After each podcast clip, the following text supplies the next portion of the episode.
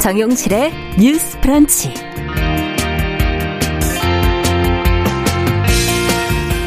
안녕하십니까. 정용실입니다. 아, 직원들의 땅 투기 의혹으로 국민적인 분노를 샀던 LH가 어제 혁신안을 내놨습니다. 아, 그런데 핵심이라고 할 수 있는 이 조직 개편안 발표는 오는 8월경으로 지금 미루어졌는데요.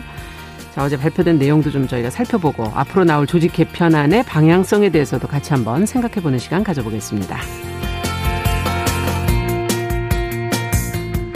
네, 요즘에 가상화폐 자산시장 뭐 이런 데 돈이 몰리고 있죠.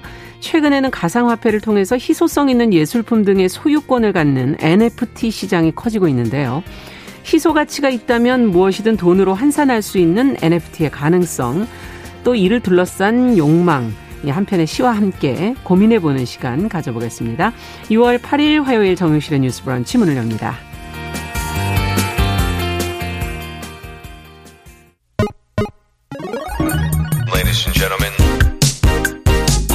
새로운 시각으로 세상을 봅니다. 정용실의 뉴스 브런치 뉴스 픽. 네, 정용실의 뉴스 브런치 항상 여러분들과 함께 프로그램 만들어가고 있습니다. 오늘도 480분이 넘는 분이 유튜브로 들어와 주셨어요. 산속 전원생활님, 써니스카이님 감사합니다. 그리고 조혜숙님, 아카스이즈님 감사드립니다. 자, 오늘 뉴스픽이 고른 두 가지 뉴스가 다 좀 무겁고 음. 머리가 좀 아파요. 왠지.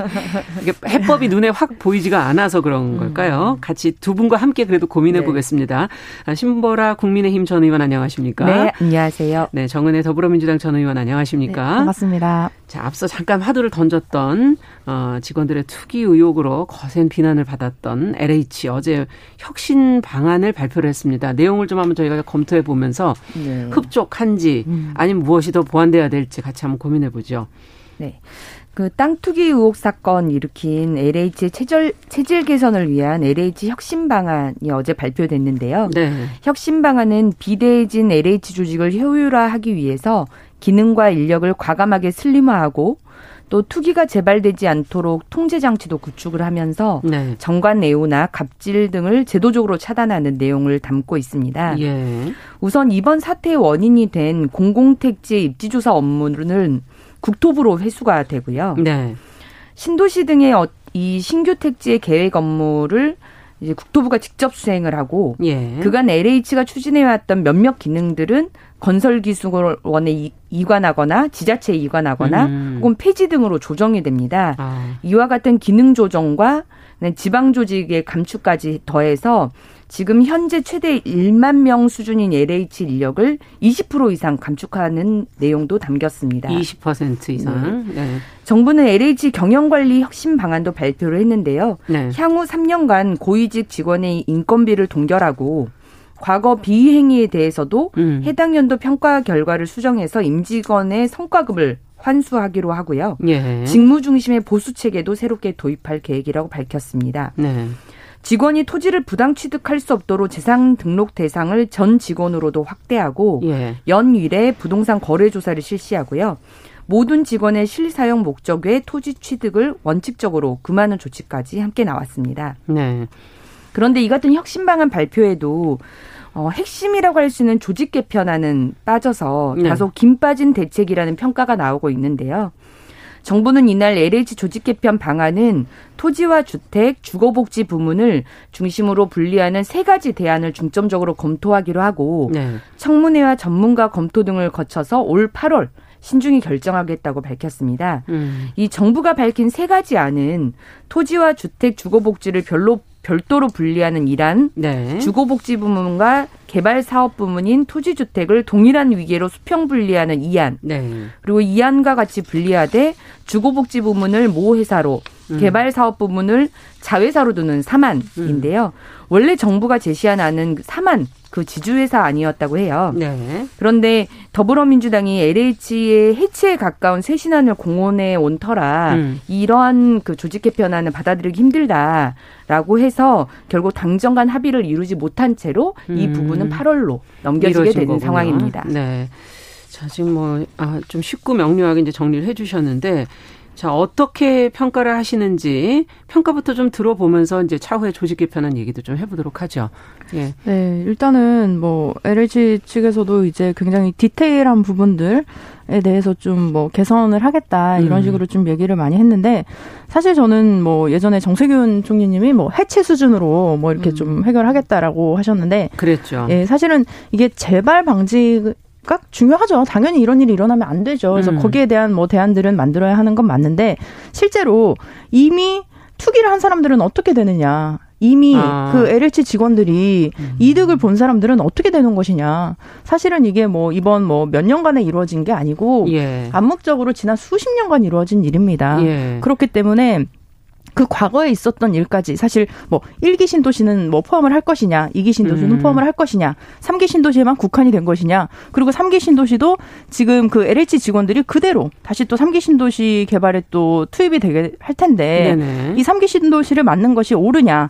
그리고 지금 LH를 근본적으로 돌아봐야 하는 것이 음. 사실 LH의 구조 자체가 어, 어떻게 보면 수익이 나야 하는 구조입니다. 네. 사실은 그렇기 때문에 이게 주거복지에는 전 맞지 않다고 생각하거든요. 원래 네, 취지 자체가 사실은 음. 국민들에게 모두가 좀 주거를 이렇게 공급할 수 있는 그런 목적이 되어야 하는데 그렇죠. 지금 수익을 발생하려다 하다 보면 이게 토지랑 건물이 또 이렇게 또 같이 이렇게 되어 있고 음. 그러다 보면 땅값이 올라야 하고 사실 주거값이 주택값이 올라야 하죠.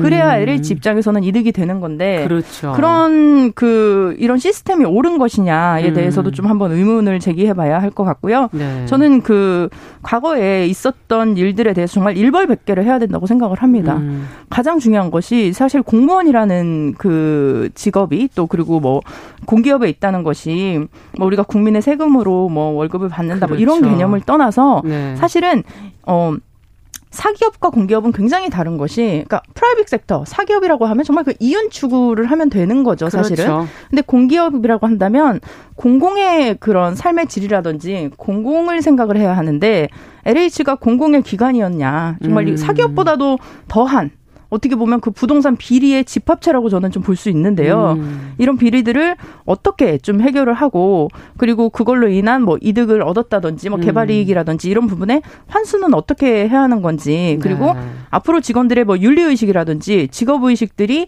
어떻게 이렇게 좀 네, 정비가 뭐 단순히 뭐 인원을 감축하고 뭐뭐 음. 뭐 지위를 바꾸고 뭐 보직을 해지하고 뭐 이런 개념이 아니고 근본적인 네, 이거는 근본적인 그런 어, 것들이 있어야 하고 사실은 뭐 지금 뭐 조직 개편에 대한 결론도 내지 못하고 음. 사실 이 정도면은 발표를 하는 게 옳았을까라는 생각도 저는 조금 듭니다. 그래서 아, 조금 만족하지 이런, 못하시는군요. 네, 이런 반쪽짜리 네. 어, 발표가 반쪽도 아닌 것 같기도 하고요. 그래서 음. 그래서 좀 걱정스럽기도 하고 어, 이, 그 조직이 사실은 예전에 그 이명박 정권 때 굉장히 좀 조직 비대해진 경향이 음. 있습니다. 그래서 음. 그런 측면에서도 거기에 그 권한과 정보가 너무나게 집중이 되어 있고 그 또 투명하게 조직이 운영되지 않고 있다면 음. 그 부분에 대해서 사실은 먼저 짚고 넘어가야 음. 사실은 앞으로 우리의 미래에 어떻게 재발 방지를 할 것인가 이 부분에 대해서도 우리가 좀 논의를 시작할 수 있지 않을까라고 네. 생각해 봅니다. 사실 금융권이나 뭐 이런 투자 회사들은 민간이어도 자기네들 그 기업에서 투자하는 것에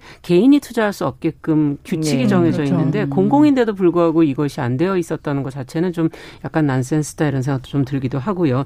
지금 어쨌든 더 근본적인 문제를 짚었어야 하는 거 아니냐라는 지적을 해주셨고 어떻게 네. 보세요, 신부님? 네, 이번 그 혁신안은 LH 직원들이 느끼기에는 굉장히 뼈 아픈 아, 그렇죠. 거지만 네. 국민들이 보기에는 해체 수준이라더니 음. 형식적인 쇄신안이다. 음. 이게 완전히 이렇게 양분되는 것 같습니다. 왜냐하면 네. LH 직원들 입장에서 갑자기 임무 체계도 임금 그렇죠. 체계도 바뀌게 되고요.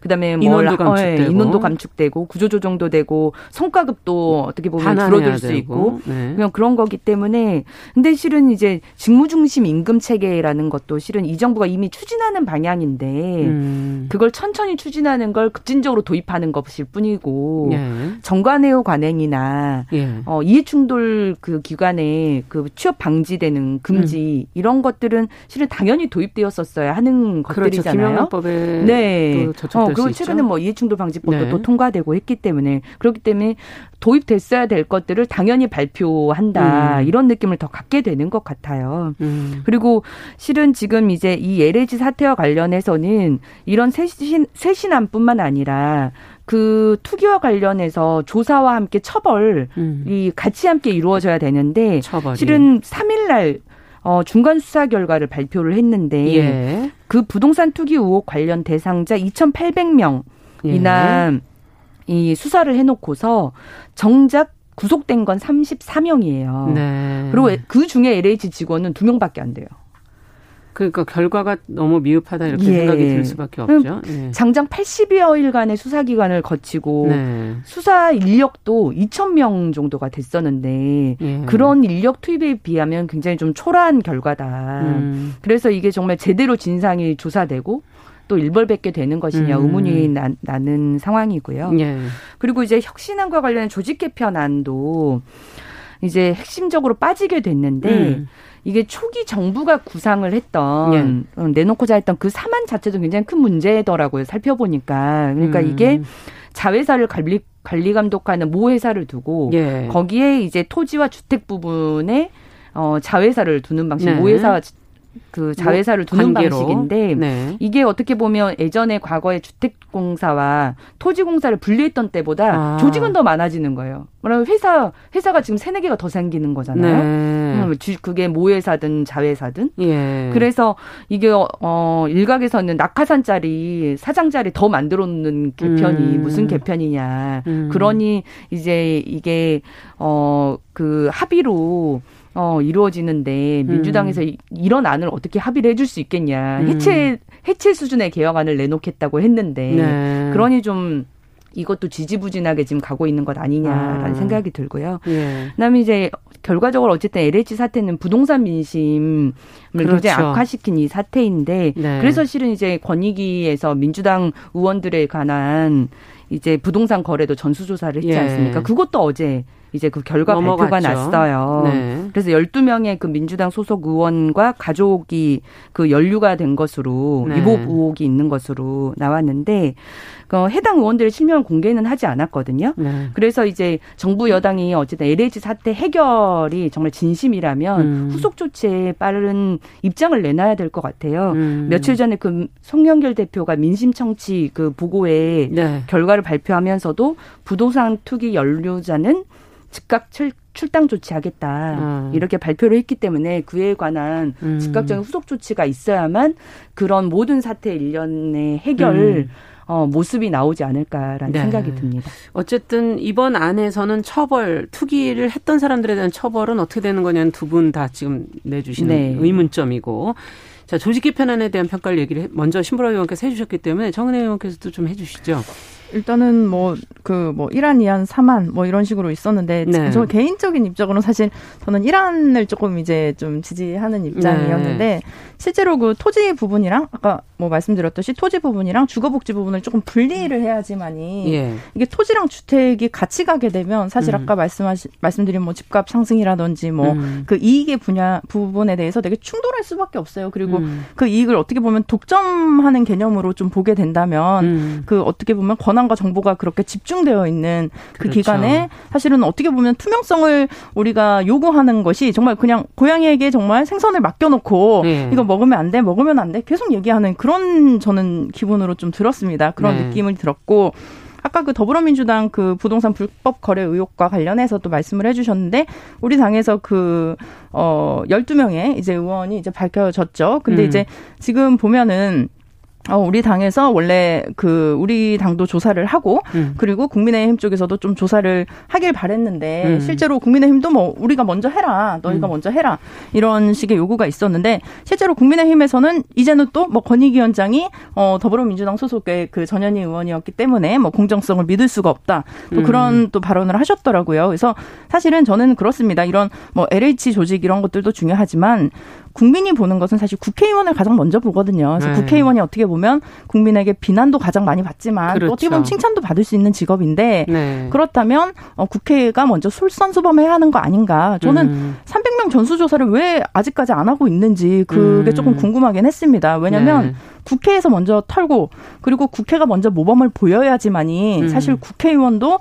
공무원들에게도 떳떳하게 얘기를 할 수 있는 거죠. 네. 우리는 이렇다. 그럼 당신들은 왜 이렇지 않았느냐 이렇게 얘기를 할수 음. 있는데 지금 더불어민주당이 사실 굉장히 아픈 어떻게 보면 이 조사를 하는 것도 사실 내부에 어떻게 보면 우리 당의 의원들이 서로 서로를 좀 지금 누군지 또 밝혀지지 않았는데 음. 저는 좀 밝혀야 한다고 생각을 합니다. 그래서 음. 누가 누군지 모르고 괜히 의혹만 가지고 그렇죠. 또 의심을 할 수도 있는 상황이고 음. 지역 주민들에게도 조금 어떻게 보면 피해가 갈 수 있는 부분이라고 생각을 해요. 네. 그렇기 때문에 이 부분은 조금 밝혀야 하고 그리고 동시에 사실은 지금 국민의힘과 또 다른 당에서도 좀 철저히 조사를 해야 하지 않느냐. 사실 이게 뭐 하루 이틀에 조사할 수 있는 부분은 아니거든요. 예. 몇달 정도 시간이 걸리는 부분이기 때문에 저는 뭐 올 여름이나 지금부터 시작을 해서 그 9월 국회가 열리기 전까지는 그 부분을 철저히 조사해서 사실은 어떻게 보면 우리의 스스로의 뼈를 깎는 그런 아픔과 음. 노력이 있어야지만이 우리가 과거와 단절하고 다시 또 새로운 미래로 나아갈 수 있는 게 아닌가 음. 생각해 봅니다. 네. 자, 부동산 민심을 잡는 방법까지도 끝으로 고민을 같이 해주셨어요. 자, 앞으로 어떻게 또 8월에 미루어진 그 조직 개편도 어떻게 되는지 저희가 같이 좀 계속 추적해 보도록 하겠습니다. 자, 두 번째 뉴스로 가보죠. 두 번째 뉴스도 지금 상당히 무거운 내용인데요. 대법원이 일제 강제징용 피해자들의 배상 판결을 확정한 지가 지금 2년 8개월이 지났는데 2년 8개월 만에 이를 뒤집는 지금 1심 판결이 나와서 지금 보도가 되고 있고 논란이 되고 있습니다. 재판부의 판결 내용을 좀 저희가 살펴보면서 지금 피해자 시민단체 또 외교부에서는 어떤 음. 반응들이 지금 나오고 있는지도 저희가 검토해 봐야 될 것 같습니다. 정은혜 전 의원께서 좀 정리해 주시죠. 네, 서울중앙지법 민사합의 34부 김양호 부장판사는 어제 그 일제 강제동원 피해자의 유족 85명이 일본 제철, 닛산 화학, 미쯔비시 공업 등 일본 기업 16곳을 상대로 낸 손해배상 소송에서 소송 요건이 안 된다며 각하했습니다. 네. 재판부는 대한민국 국민이 일본이나 일본 국민에 대해 보유한 개인 청구권은 한일 청구권 협정에 의해 소멸하거나 포기됐다고 할 수는 없지만 소송으로 이를 행사하는 것은 제한된다고 판결 이유를 설명했는데요. 한일 청구권 협정이 한일 국민의 상대방 국가와 그 국민에 대한 청구권에까지 적용되기 때문에 한국 국민이 소송을 내서 권리를 행사하는 것은 제한된다는 것이 재판부의 판단입니다. 네. 또한 재판부는 이어서 원고들의 청구를 인용하는 본안 판결이 확정되고 강제 집행까지 이루어지면 국가 안전 보장과 질서 유지라는 헌법상 대원칙을 침해하는 것으로 권리 남용에 해당해 허용하지 않는다고 덧붙였는데요. 재판부는 애초 오늘 10일 선고 예정했다가 갑자기 어, 어제 오전에 선고 일정을 앞당기겠다고 그러네요. 원고와 피고 측에 통보를 하기도 했습니다. 네. 강제징용 피해자들의 소송을 낼 권리가 없다는 취지의 판결이 나오자 격양된 반응을 보이며 즉각 항소하겠다는 뜻을 밝혔는데요. 예, 예. 일제 강점기 당시 아버지가 징용으로 끌려갔던 임철호 그은 판결 직후 뭐라고 할 말을 할 수 없다. 음. 나라가 있고 민족이 있으면 이런 수치를 당하지 않아야 한다고 밝히기도 했습니다. 네. 피해자들의 소송을 대리한 강길 변호사는 오늘 판결은 기존 대법원 판례에 정반대로 배치되면 매우 음. 부당하다고 목소리를 높였는데요. 실제로 그 판결은 2018년에 이루어진 판결이 있었습니다. 네. 그 장덕환 대일 민간 청구권 소송단 대표는 뭐 즉각 항소할 것이라고 또 강력하게 말하기도 했습니다. 네. 자, 과연 이건 어 대법원에서 나왔던 판결을 좀 1심 판결이 어 뒤집은 것이라 할 수 있는데 좀 드문 일이 아닌가 하는 생각이 들고 어 이렇게 엇갈린 판결이 나오게 되면 피해자들이 더좀 음. 힘들어지지 않을까 하는 생각도 들고요. 우리 정부 입장은 또 어떻게 되는 건가? 외교적으로는 또 어떻게 이걸 풀어야 되는가 여러 가지 걱정이 됩니다. 두 분은 어떻게 생각하시는지요? 신보라 의원께서 먼저 좀 네, 저도 주시죠. 어쨌든 국민의 한 사람으로서 이번 상황을 좀 지켜보고 있는 것이 굉장히 좀 안타깝고요. 예. 왜냐하면 이제 피해자분들도 법리의 잣대가 이렇게 저렇게 뒤집히는 음. 상황이 굉장히 괴로우실 것 같아요. 그리고 그렇죠. 어쨌든 아픈 역사에 의한 맞아요. 피해자분들이시기 때문에 저는 한일 관계와 그 피해자의 어떤 권리 구제 이게 음. 좀 현명하게 매듭지어지는 방향으로 가기를 좀 진심으로 좀 소망하고요. 네. 저는 이제 이 만 이런 부분에 대해서 많은 전문가 분들이 외교적 해법을 많이 주문을 음. 하시던데 그 부분에 대해서 좀 관심이 가게 되더라고요. 네. 그러니까 과거사 문제가 피해자라는 그런 인권 인권 회복의 토대 위에서 네. 서로 이제 양보와 대화 타협을 추구하고 음. 하는 게 중요하지 법적 다툼만 너무 추구를 하다 보면 네. 양국 관계 악화뿐만이 아니라 그게 피해자분들의 더 큰 피해까지 음. 가게 되는 상황이다. 그렇기 때문에 외교적 해법이 중요하다. 음. 근데 실은 이제 2018년 뭐 이때쯤에는 굉장히 이 한일 관계 상황이 굉장히 악화됐었잖아요. 네. 그래서 그때 이제 한일 위안부 합의가 사실상 파기되고 음. 대법원 배상 책임이 또 인정되고 일본 수출 규제로 응대를 하고 우리나라는 네. 군사보호 협정 종료를 선언 그렇죠. 뭐 그런 식으로 이제 음. 카드로 그렇게 맞서다 보니까 굉장히 이제 외교적 노력이 사실상 중단된 음. 상황인데 이제 다행히 지금 올해 초에 이제 문재인 대통령의 그 신년 기자회견, 음. 뭐 3.1절 기념사에서 네. 조금 그 어떤 외교적 노력의 필요성에 음. 대해서 조금씩 그 어조가 좀 바뀐 부분들이 눈에 띄더라고요. 네. 그래서 한일 위안부 합의가 어 공식 합의다라고 음. 하는 걸 이제 새롭게 좀 강조를 하고 그 토대 위에서 피해자 할머니들도 동의할 해법을 찾아 나갈 음. 수 있도록 하자. 네. 강제 집행 방식도 현금화된다거나 판결이 실행되는 방식은 한일 관계에서는 바람직하지 않다고 생각한다. 음. 음. 그렇기 때문에 외교적 해법이 필요하다. 그게 음. 문재인 대통령의 발언이었거든요. 그렇군요. 그런 음. 측면에서 봤을 때 정부도 외교적 노력의 필요성은 음. 인정한다. 음. 근데 어 사실 그 지난 5월에 정의용 그외 외, 음. 그 외교장관과 모태기 네. 일본 외무상이 1년 한 3개월 만인가? 만났죠. 네, 만났잖아요. 네. 근데 그때도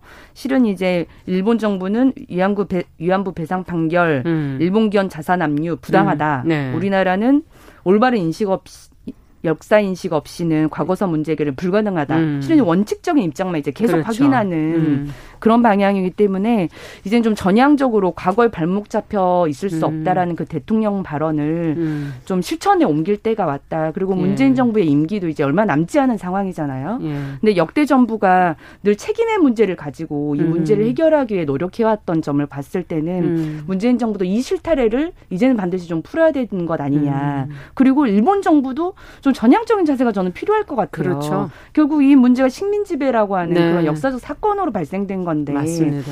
어, 명확한 사과가 전제되지 않는 한이 그렇죠. 대화가 불가능한 것도. 상황이잖아요. 네. 음. 그런 부분에 대한 전향적인 자세 를 촉구한다 이런 네. 말씀까지 함께 드리고 싶습니다. 네, 심원원께서 법적인 다툼 보다 이제 이제는 외교적 해법에 조금 더 방점을 네. 찍을 때가 아닌가 그런 얘기를 해주셨고요. 어떻게 보십니까, 정은 의원께서? 네, 우리가 그뭐 갑자기 사람들이랑 좀 갈등이 생길 때 음. 그런 말 많이 해요. 법대로 해. 하라고 어? 이렇게 예. 말을 많이 하죠. 예. 사실은 그 말은 뭐냐면 우리가 법에 나와 있는 그 법적인 논거와 법적인 해석 그리고 음. 법적인 판단을 근거로 음. 사실은 우리의 잘잘못을 한번 가려보자 이런 얘기입니다. 그렇죠. 사실은 한일 관계든 어쨌든 지금 우리 국내에서 이용 지금 국내에서 이제 또 음. 이렇게 어, 소송을 걸고 이런 상황인데 사실은 법대로 해결을 해야 하는데 지금 보면은 어, 어제 결과는 좀 외교적인 음. 근거를 이유로 한다는 것이 저는 조금 이해가 되지 않았고 사실은 저는 판결문을 굉장히 여러 번 읽었어요. 음. 왜냐하면 이게 대한민국에서 쓴 판결문이 맞는가, 음. 이게 우리나라에서 나올 수 있는 판결문이 맞는가, 이런 음. 굉장히 좀 의문이 들면서, 그리고 법원에서 내린 판결문이 맞는가, 네. 이런 생각을 좀 많이 해봤습니다.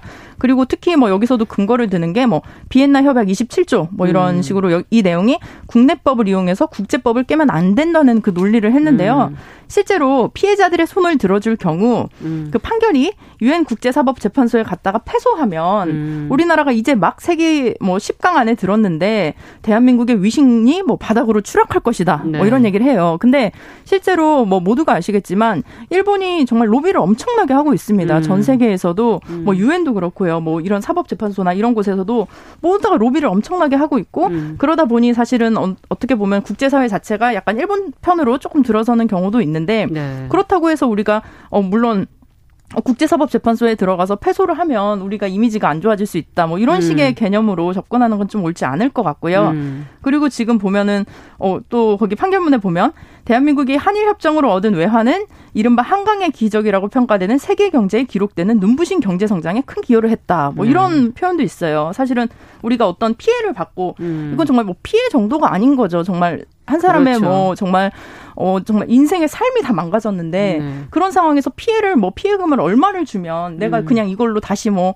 어, 성공했다 다시 사업했다 뭐 이렇게 말을 할 수 있는 건지 사실 조금 그런 부분에 있어서도 음. 좀 음, 앞뒤가 맞지 않는다는 예. 생각이 들고 실제로 2018년에도 대법 관의 13명 중에 11명이 일본 음. 기업이 배상해야 한다고 결론을 내렸습니다. 네. 근데 그 두 명의 그 소수의 의견을 좀 음. 지금 얘기를 한 것 같고요. 이렇게 되면 사실은 일본에게는 우리가 어떻게 보면 논리 논리를 제공해 준 거죠. 음. 그래서 일본 측면에서는 어 거봐라 너희 정부도 이렇게 얘기하지 않았느냐. 음. 그 우리의 식민지는 나중에는 이제 뭐 정당했다고까지 나올 수 있는 건지 음. 그렇게 생각을 해보면 정말 우리의 과거의 아픔 사실 역사 같은 게 굉장히 음. 중요한데 제가 얼마 전에 그 만화를 하나 보다가 재밌는 음. 만화를 봤어요. 그 음. 어떤 분이 야 너 정말 뭐 많이 힘들어 그래서 어 했더니 야 진짜 네가 나라를 잃은 것처럼 마음이 아픈가 보구나 음. 이랬더니 어 나라를 잃어? 그게 뭐야? 이렇게 얘기를 한 거예요. 음. 알고 봤더니 어, 그 친구는 이제 뭐 영국 친구였던 것이고 음. 영국에서는 자기가 이제 나라를 잃어본 경험이 없기 때문에 우리 음. 과거에 그 조상들의 그 경험이 없는 거죠. 그렇죠. 근데 사실은 우리가 지금 당장 제가 뭐 일본의 식민지를 뭐 당하고 뭐 강제징용을 당하지 않았더라도 음. 우리 조상들이 느꼈던 그 아픔, 그 경험을 음. 사실 우리 다 모두가 공유하고 있습니다. 음. 그런 측면에서 이거는 어, 정말 좀 철저하게 다시 좀 어, 이거는 좀 판결을 좀 내려봐야 할 것 같은데 실제로 예. 판결이 내려지 더라도 음. 어, 기간이 좀 걸릴 것 같아요. 음. 어, 2심, 3심까지 대법원까지 그렇죠. 가려면 네. 막몇 달, 몇 년의 시간이 더 음. 걸릴 텐데 그 사이에 이 부분에 이분들의 그런 아픔이 어떻게 또 치유가 될지 예. 어, 저 좀 많이 걱정스러운 부분이 있습니다. 네. 자, 두 분 말씀 아쉽지만 여기까지 듣도록 하겠습니다. 자, 앞으로도 관련된 뉴스가 있을 때 저희가 또 조금 더 깊이 생각해 보도록 하죠. 뉴스픽 정은의 신보라 전 의원과 함께 했습니다. 말씀 잘 들었습니다. 감사합니다. 네, 감사합니다. 자, 정용실의 뉴스 브런치 듣고 계신 지금 시각 10시 31분이고요. 라디오 정보센터 뉴스 듣고 오죠. 더불어민주당은 오늘 오전 국회에서 긴급 비공개 최고위원회를 열어 국민권익위원회가 발표한 소속 의원 12명과 관련된 부동산 불법 거래 연루 의혹에 대한 대응책을 논의합니다. 당내에서는 미공개 내부 정보를 이용한 부동산 투기의 경우 출당이나 당원권 정지 등 중징계까지 검토하고 있으며 기타 법 위반 사례의 경우 이보다는 수위를 낮춘 조치를 취하는 방안이 거론되고 있습니다. 다만 명단을 공개할지에 대해서는 아직 당의 방침이 정해지지 않았습니다. 일제 강제징용 피해자들이 일본제철과 미쓰비시 중공업 등 일본 기업을 상대로 제기한 손해배상 청구 소송을 어제 서울중앙지법이 각하한 것과 관련해 8일 일본 언론들은 한일 관계에 미칠 영향을 주목하면서 판결의 특징을 분석했습니다. 일본 최대 일간지인 요미우리 신문은 강제징용 소송을 두고 문재인 정부가 원고 측이 납득할 만한 해결책을 찾겠다고 하고 있고 앞서 다른 소송에서 이미 패소한 일본 기업의 한국 내 자산 현금화 절차도 진행 중이어서 이번 판결이 한일 관계 개선에 미칠 영향은 제한적일 것으로 예상했습니다. 교도통신이 인용한 외무성 간부는 아쿠아일로의 한일 관계에서 한숨을 돌릴 판결이라고 환영하면서도 이번 1심 판결만으로 한일 관계가 갑자기 좋아지는 일은 없을 것이라고 말했습니다. 올해 4월까지 국세가 1년 전보다 30조 원 넘게 더 거치면서 나라 살림 적자 폭이 줄어든 것으로 집계됐습니다. 기획재정부에 의하면 올해 1월에서 4월 국세 수입은 133조 4천억 원으로 1년 전 같은 기간보다 32조 7천억 원 늘었습니다. 지난해 하반기 이후 수출을 중심으로 예상보다 빠른 경제 회복세를 보이면서 법인세가 8조 2천억 원, 부가가치세 4조 9천억 원 늘었습니다. 또 부동산과 주식시장 등 자산시장 구조로 양도소득세는 3조 9천억 원, 증권거래세는 2조 원 증가했습니다. 지금까지 정보센터 뉴스 정한나였습니다.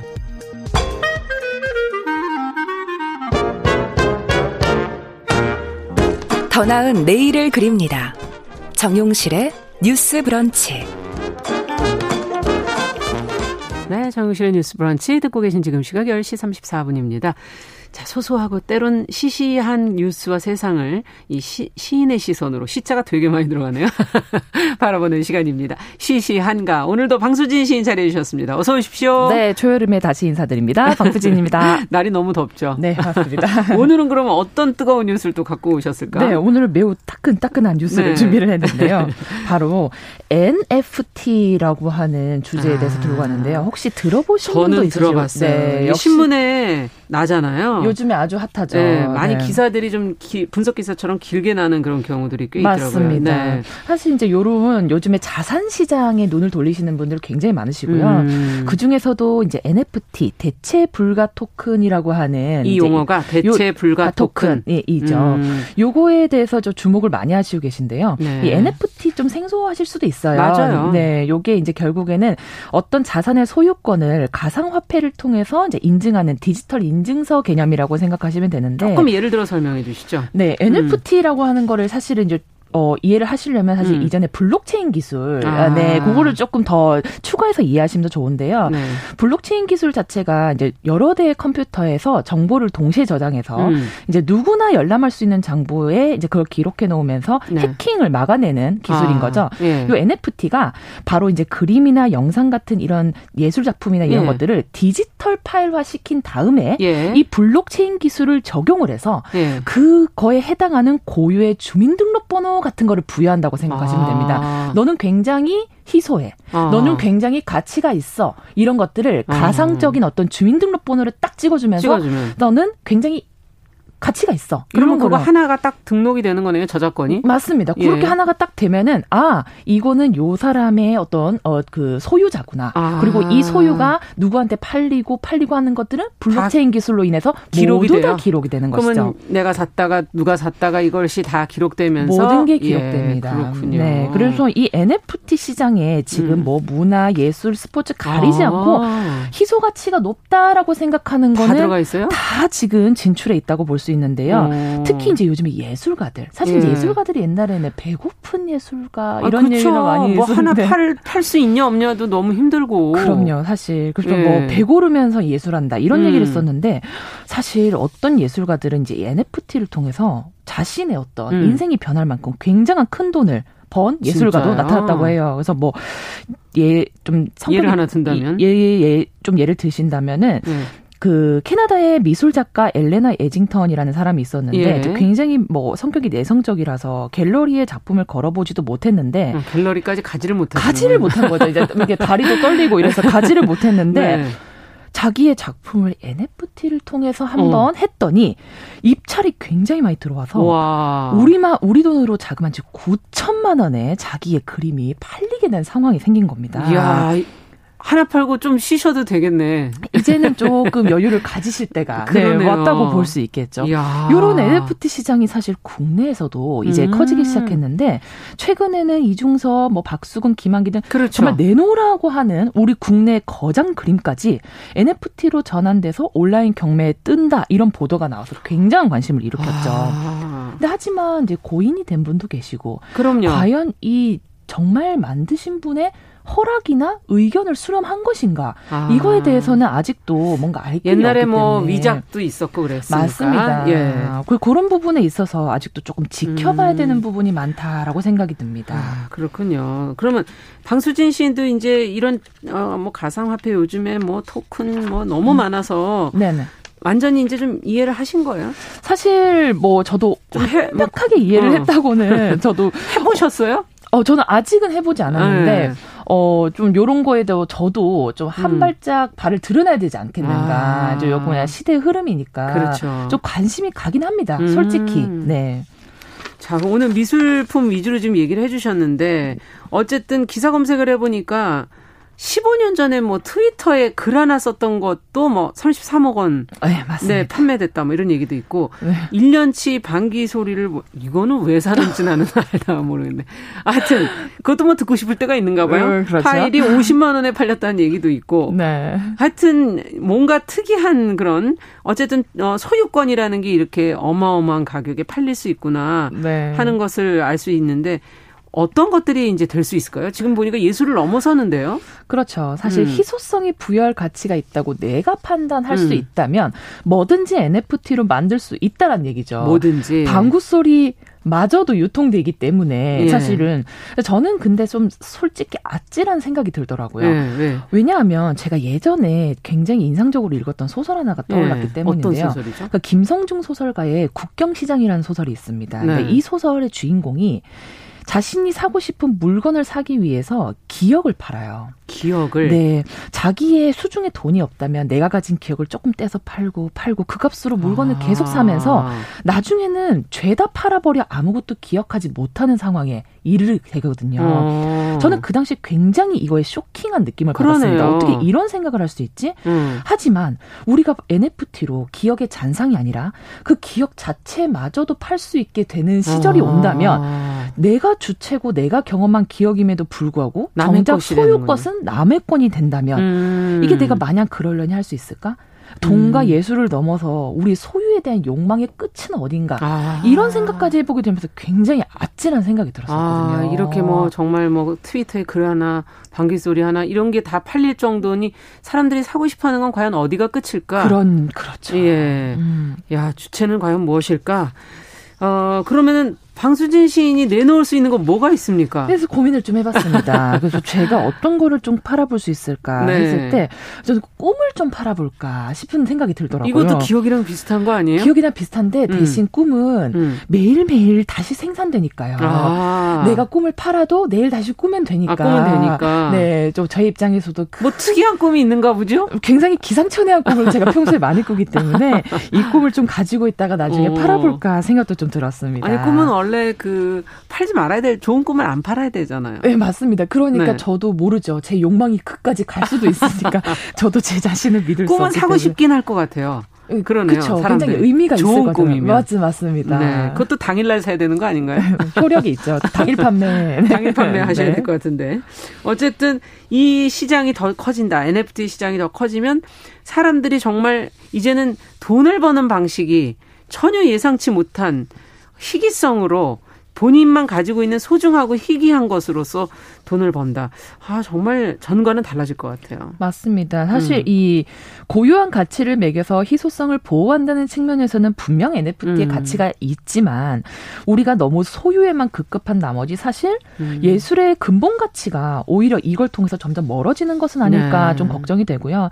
돈으로 환산할 수 있는 것만이 과연 유의미한 것일까? 그렇죠. 환산할 수 없는 것은 가치가 없는 것일까? 아. 이런 생각 이 전 들면서 우리가 굉장히 쉽게 이걸 통해서 물질 만능주의나 좀 음. 화폐 만능주의에 빠지게 될 수도 있겠다. 이제는 물건이 아니어도 환산이 돼 버리니. 그럼요. 무조건 가격을 매겨 버린다라는 보이지 않는 것 중에도 분명히 어느 게 더 중요하다. 돈으로 환산이 되는 건 중요하다. 어, 아닌 건 안 중요하다. 그렇게 가치가 매겨져서는 안 된다. 맞습니다. 지금 그런 얘기시네요. 네. 그럼 문학 분야는 NFT에 뭐 소개된 게 없나요? 어, 최근에 사실 좀 색다른 시도가 나오고 있는데요. 네. 그 배수연 시인의 세 번째 시집인 쥐와 굴이라는 작품이 굴. NFT로 이미 일쇄를 발행을 했습니다. 음. 그래서 9천 원이었던 정가 시집이 자그마치 NFT를 통해서 450만 원에 낙찰됐습니다. 오. 그야말로 정말 뭐 500배 순간 확 뛴 건데요. 네. 이게 단 한 권의 NFT 상품으로 낙찰자 소유한테 돌아가면서 음. 이 희소성을 보유하게 되는 NFT 이 넘 음. serial number 권한까지 같이 주는 것이죠. 아, 그러면서 가치가 확 뛰게 된 겁니다. 네. 사실 이 블록체인상에 한번 기록된 NFT 소유권은 영원히 이제 변조가 안 되기 때문에 예. 투명하게 정보가 공유된다는 측면에서 좋지만 음. 예술 작품이 아주 유명하고 고가가 되었을 때 사실 어. 이러한 권리가 사실상 의미가 있을 수도 있다라는 그렇죠. 생각이 좀 들기도 하고요. 네. 음. 어쨌든 초판 원래 보통 우리가 시집이든 소설이든 뭐 이런 문학 작품 초판에 특히 작가의 사인이 들어있는 책들은 이제 보관하려고 그러잖아요. 맞습니다. 친필 네. 사인본은 친필 사인본. 네. 네. 그런 의미가 맞습니다. 이 안에 있는 거 아닐까 하는 그런 생각도 들기도 하고요. 그러면 그 돈을 어떻게 하셨나 배수연 시인? 어 사실 이제 그걸 좀 다행스럽게도 네. 이제 이 배수연 시인께서는 그 수익을 음. 본인이 가져가셔도 무방하지만 음. 어저 기부를 하셨다고 합니다. 아, 그렇군요. 그런데 이제 뭐 디지털 아티스트 비플이라는 어떤 음. 핫한 인물이 있는데 음. 그 사람이 이제 작품이 NFT로 자그마치 한화 785억 원에 낙찰된 이유가 있었거든요. 네. 정말 배고픈 예술가라는 말이 옛말이 될 수도 있겠다라는 네. 생각이 들면서 저도 뭐 NFT를 어 좀 가까이 해야 되나 음. 이런 생각도 좀 들고 음. 근데 사실 NFT를 하면서 정작 그러면 예술 작품을 그린 창작자는 음. 어디까지 권리를 주장할 수 있는가라는 예. 부분에 있어서 마냥 좋은 것만은 또 아닐 수 있다라는 그러네요. 생각이 들었습니다. 끝으로 그럼 어떤 시를 좀 읽어볼까요? 네, 저는 이제 김학중 시인의 상자도시의 일부분을 가지고 왔는데요. 음. 음. 김학중 씨는 실제로 IT 덕후이기도 하면서 굉장히 이 인터넷 기술 4차 산업혁명의 동향을 아. 잘 알고 있는 시인입니다. 네. 그래서 그의 작품을 쓰는데 오늘 이 상자 도시가 저희가 하는 주적 굉장히 맥이 맞아 있는 구석이 있어서 음. 좀 준비를 해봤습니다. 네, 읽어보겠습니다. 자, 김학중 시인의 상자도시 어, 같이, 어, 저희가 글을 좀 올려드리도록 할게요. 이제 모든 도시는 상자에 감염되었다고. 당신들의 주소는 이미 팬데믹입니다. 우리 모두가 상자 도시의 생산자로 도시의 수익을 나누어 갔죠. 보세요. 이제 우리가 그토록 고민하던 인류의 인구 창출도 직접적인 수익으로 만들 수 있습니다. 끝없이 연결되고 성장하는 도시, 초고속 나노 튜브로 이동하는 상자들의 행렬. 우리는 그 흐름 속에 놓여 있어요. 우리는 살아 있습니다. 거리를 잘 두고 운반되며 잘 쌓이죠. 네. 음. 사실 이 시에서 저 상자라는 시어를 음. 뭐 가상 세계 혹은 비트코인, 음. 채굴, 뭐 토큰 바꿔도 이해가 될 만큼 없군요. 무리가 얼만큼 없을 만큼 음. 가상 세계에 정말 홀릭해 있는 우리의 현재 수가 좀 팬데믹이랄 수도 있겠다. 음. 굉장히 반성적 사고를 일으키는 시고요. 우리가 가상 세계가 만든 품 안에서 흘러가며 이렇게 쌓여가면서 살지만 음. 과연 우리가 쫓고 있는데 우리는 지금 여기에 어디에 있나? 그러네요. 우리가 정말 살아 있는 것이 맞을까? 이런 생각이 이 시를 통해서 굉장히 많이 음. 들었습니다. 네. NFT와 함께 우리의 삶을 다시 한번 좀 돌아보는 그런 시간이었네요. 시시한가 방수진 시인과 함께 했습니다. 말씀 잘 들었습니다. 감사합니다. 네, 감사합니다.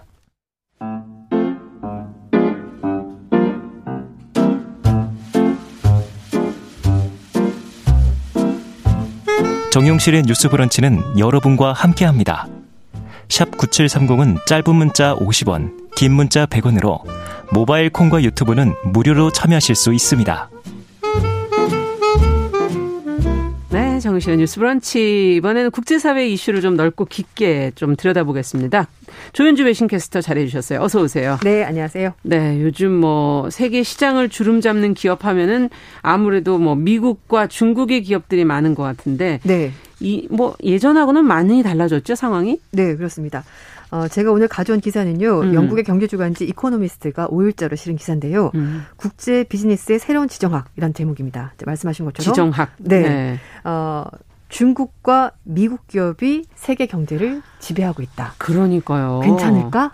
아. 이런 의문을 제기하는 건데요. 네. 어, 20년 전에 미국에서 닷컴 버블이 있었습니다. 기억나죠? 네. 그래서 지금 제프 베이조스의 아마존이 그때 1년 동안 주가가 70% 넘게 빠졌다고요. 70% 넘게. 그러니까 만약에 그냥 폭락이네요. 네. 그러니까 네. 이걸 잘못 썼으면 거의 돈이 사라지는 지경이 있었고요. 그리고 그 시기에 또 하나 미국을 대표하는 에너지 기업 엔론이라는 회사가 있었거든요. 예, 예. 근데 이 회사가 14억 달러 규모의 분식회계를 저지른 것으로 알려지면서 아. 미국 기업 믿을 수 있나 과연. 음, 그래서 해외 투자자들도 예, 빠져나가고 그랬습니다. 그런데 음.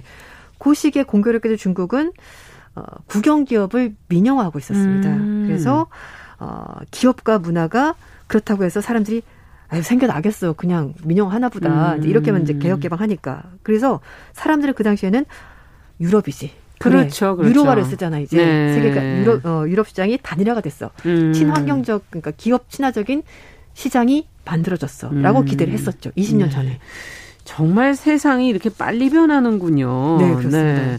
이제는 그러던 유럽 기업들은 지금 어디 갔나 싶을 정도로 네. 찾기가 힘들어지면서 기술을 기반으로 한 네. 미국과 중국의 기업들, 뭐 저희는 뭐 아는 앞서 말씀해 주신 아마존, 네. 페이스북, 구글, 애플, 뭐 알리바바, 텐센트, 바이두 뭐 많지 네, 않습니까? 그런 기업들이 지금 선두에 나섰네요. 네, 그렇습니다. 음. 이제 말씀하신 것처럼 20년 동안 정말 많은 게 변했습니다. 음. 그래서 창조적인 파괴가 일어났다라고 얘기를 하면서 네. 우리의 예상을 무용지물로 만들었다 이렇게 음. 이제 분석을 하고 있습니다. 그러면서 물론 이제 코로나라는 변수가 있기도 했습니다만 그렇죠. 어쨌든 어 20년이 지나면서 우리가 전혀 예상하지 못했던 방향으로 음. 비즈니스가 흘러가고 있다고 말하면서 말씀하신 것처럼 테크 기업들 이런 네. 기업들이 전 세계 주식시장의 4분의 1을 이미 차지하고 있고 어, 지정학적으로 이렇게 이제 이게 맞물리면서 완전히 네. 기울어지는 동장. 네. 그래서 뭐 지금 네. 글로벌 기업들에 대해서 특히 이런 기술 기업들에 대해서 세금을 걷어야 된다 뭐 이런 네. 얘기까지도 지금 나오고 있지 않습니까? 맞습니다. 네. 그래서 그럼 이런 불균형이 음. 왜 생긴 거지? 음. 중국과 미국 기업이 기술이 뛰어나서 음. 아니면 유럽 기업들이 너무 안주해서 아. 니면 다른 요인이 있을까라고 이제 질문을 던져보는 거죠. 노키아가 네. 갑자기 생각나요. 네. 유럽 기업 하니까. 그렇죠, 맞습니다. 네. 그래서 지금은 안 하자 네, 없어졌죠. 네. 없어졌죠. 그래서 왜 이런 일이 벌어졌을까? 음. 그리고 어, 정말 이렇게 미국과 중국 기업이 세계 경제를 지배해도 괜찮을까? 음. 그리고 이런 상황이 앞으로 계속될까? 네. 그걸 물어봤는데요. 어떻게 봅니까? 네. 일단 이제 예를 든 것이 대기업이 중소기업보다 꼭 낫다고 말을 할 수 없다. 음. 왜냐하면은 1980년대 일본 기업이 한창 잘 나갔었거든요. 맞아요. 그러다 또 어느 순간 또 다 사라졌죠. 아. 네, 그리고 어 이제 대기업이 물론 성공의 상징을 의미하긴 해요. 맞아요. 그런데 한편으로는 나태하다. 게으르다. 변화에 느리죠. 네, 몸이 무겁다. 네. 이런 얘기를 많이 하고요. 어, 그러면서, 어, 이, 어쩌면 건강한 비즈니스 생태계에서는 음. 대기업의 좋은 모습, 이걸 보자면, 물론 등치가 크지만 효율적이고 끊임없이 경쟁하고 그래서 사라지고 다시 생겨나고 이걸 반복하면서 음. 가는 것이 어쩌면 기업들의 가장 오래 살아남은 방법이다라고 음. 얘기를 하고 있습니다. 어, 그런데 지금은 어쨌든 미국과 중국 기업이 지배적인 지위를 누리고 있습니다. 음. 그래서 이제 수치를 보자면 전 세계 GDP의 24%를 미국이 차지하고 있어요. 아. 그런데 기업 가치만 따지면은 미국 기업이 48%. 반 정도를 차지하고 있네요. 네, 그리고 네. 중국 같은 경우 그래도 약간 차이가 적은데요. 전 세계 GDP 18%를 음. 중국에서 만들어내는데 반면에 기업 가치만 따지면 20%. 음. 그러니까 어쨌든 간에 이 둘이 70%예요. 그러니까 되면. 그렇게 네. 따지게 보면은 미국과 중국 기업이 거의 다 먹고 있다. 라고 말해도 과언이 아닌 거죠. 음. 네. 이렇게 상황이 20년 만에 바뀐 근본적인 이유는 어디 있는 겁니까? 어, 일단 유럽 기업들이 많이 위축된 거, 그건 맞습니다. 음. 왜냐하면 이제 중국 기업이 부상하면서 유럽이 많이 위축이 됐고요. 음. 아, 그리고 어쩌면 이제 이코노미스트 얘기를 하는 것이 유럽이 자신들 기회를 허비한 것 같다. 이렇게 아. 적혔습니다. 왜냐하면은 유럽은 미국에 비해서는 정부의 시장 개입이 좀 더 많습니다. 네. 그리고 2010년에 유럽발 재정 위기가 있었잖아요. 있었죠. 기억하죠? PIG라고 네. 해서 뭐 포르투갈, 어, 아일랜드, 그리스, 네. 스페인 이런 나라들이 부채가 너무 많아지면 구제금융. 예, 그래서 유럽이 약간 흔들렸어요. 그러니까 예. 전체가 위험하다라고 말하면서 유럽 경제가 큰 타격을 입었고요. 그리고 또 하나 유럽에는 아마존, 구글 같은 신생 기업이 없습니다. 아 그렇군요. 네. 네. 어쨌든 그래도 명품이나 아. 이런 브랜드들은 또 유럽이 주도 아직까지도 주도하고 있지 않나요? 네, 맞습니다. 예. 뭐 세계 1위 명품 기업 하면 프랑스의 엘사 뭐. 예, 그럼요. 좀 사실 여성이면 좀 갖고 싶어하는 핸드백 네. 이런 것도 있고요. 독일의 자동차, 자동차 회사, 들 예. 스위스의 약품 회사 이런 회사들이 있고 예. 스웨덴의 가구 회사 그럼요. 있잖아요. 어, 그런데 유럽 기업이 미국 기업에 비해서 좀 뒤처진 이유가 예. 경영 실적이 별로 좋지 않다고 합니다. 물론 뭐 아. 뭐 경쟁이 되는 회사도 있긴 합니다만 대표적으로 프랑스 에어버스, 미국의 보잉 뭐 두 회사는 뭐 음. 뭐 시장을 양분하는 두 회사긴 합니다만 음. 그러나 어, 스위스의 크레딧 스위스보다는 미국의 JP 모건 체이스를 아, 사람들이 선호하고 금융 회사로 네. 본다면 그리고 대형 마트를 본다면 프랑스의 까르푸보다는 미국의 월마트. 아, 이걸 아무래도 많이 퍼져 네. 있기도 하고 예. 그러다 보니까 좀 더 그런 부분에서 좀 처지는 부분이 있고 음. 그리고 이제 유럽 기업들이 많이 진출해 있는 회사 미국 기업들이 많이 진출해 있는 회사가 좀 분야가 다릅니다. 아. 유럽은 뭐 보험이나 이동통신인데 아. 사실 요즘은 이런 분야가 잘 되는 것이 아니고 보험 그렇죠. 네, 테크 이런 데가 잘 되잖아요. 맞아요, 맞아요. 그렇기 분야 자체도 이 경제가 패러다임이 조금 바뀌었다는 거죠. 음. 근데 유럽이 그거를 쫓아가지 못하면서 아. 계속 뒤처지고 있다. 특히 다른 것보다 이제 앞으로는 기술이 선도하는 네. 분야가 많기 때문에 아무래도 그 미국과 중국이 그런 부분에서 더 네. 특히 근데 또 스타트업들은 미국에 정말 많지 않나요? 네, 맞습니다. 그러면 왜 유독 미국, 네. 중국의 스타트업이 많을까? 그게 또 궁금하실 것 같은데요. 그 매직 포뮬러, 그러니까 이게 딱 네.